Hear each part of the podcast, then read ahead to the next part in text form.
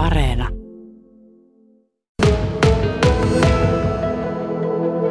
No maaliskuussa silloin, kun tämä rajoitus astui voimaan, niin sehän loppui kuin seinä. Ja sitten oltiin se muutama kuukausi käytännössä niin kuin tyhjillä salilla, että sehän vei talouden ihan sinällänsä kuralle. Sitten kun rajoitukset rupesi löystymään, niin sitten ruvettiin reenailemaan, että kahta kolme kaveria oli.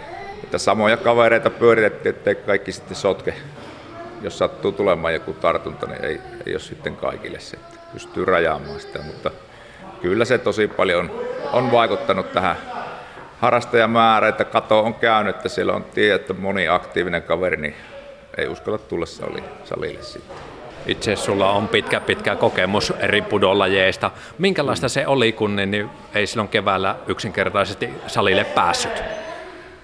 No se tuli, tuntui siltä se ensimmäisen viikon jälkeen, että onko mä ikinä tehnyt mitään. Ja sormia pyöritteli ja oli vähän semmoinen hervoton olo, kun on tottunut kumminkin käymään se 5-6 kertaakin viikossa salilla ja välillä yksityisreeniä, niin kyllä se, se niin kuin rupesi syömään sitä mieltä, mutta sitten siihen alkoi pikkuhiljaa tottua, oli vaan hyväksyttävä se tilanne ja tuli sitten paljon enemmän tehtyä ulkoilua ja muuta sen sijasta. Minkälainen sinun oma taustasi pudoharrastajana on? No tässä on nyt 30 vuotta eri, eri lajeja tullut harjoiteltua ja kiinalaisilla kamppailujillahan niin aloitin treenaamaan ihan käytännössä melkein tyhjästä. Tietysti olin tehnyt paljon muita asioita. Että huomasin, että kunto lähti tippumaan, niin sitten läksin treenaamaan, kun työkaveri reenasi kumfu oli vetäjänä. Ja silläpä tiellä se sitten homma lähti käyntiin ja huomasin harjoituskalenterista, että sitä ollaan 320-300 päivää käyty vuodessa reenaamassa. Että se oli kyllä melkoista menoa sitten. Aamua ilta parhaillaan käytti reenaamassa.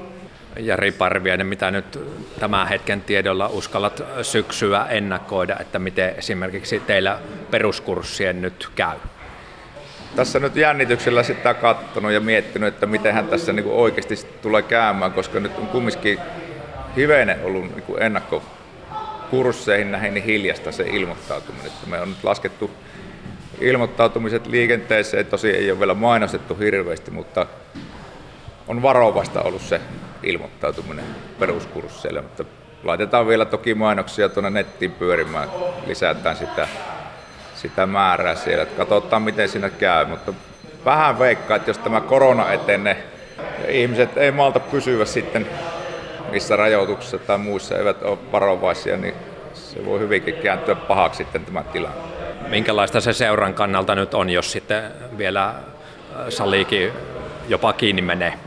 Kyllä siinä talous menee kuralle, se on ihan, ihan varma. Sitten pitää miettiä vuokraantajan kanssa, että mitä tässä lopulta tehdään. Että laitetaanko kaikki jäihin odottamaan sitten aikaa tai tehdäänkö jotakin pienennyksiä muutoksia sitten vuokraussysteemiin.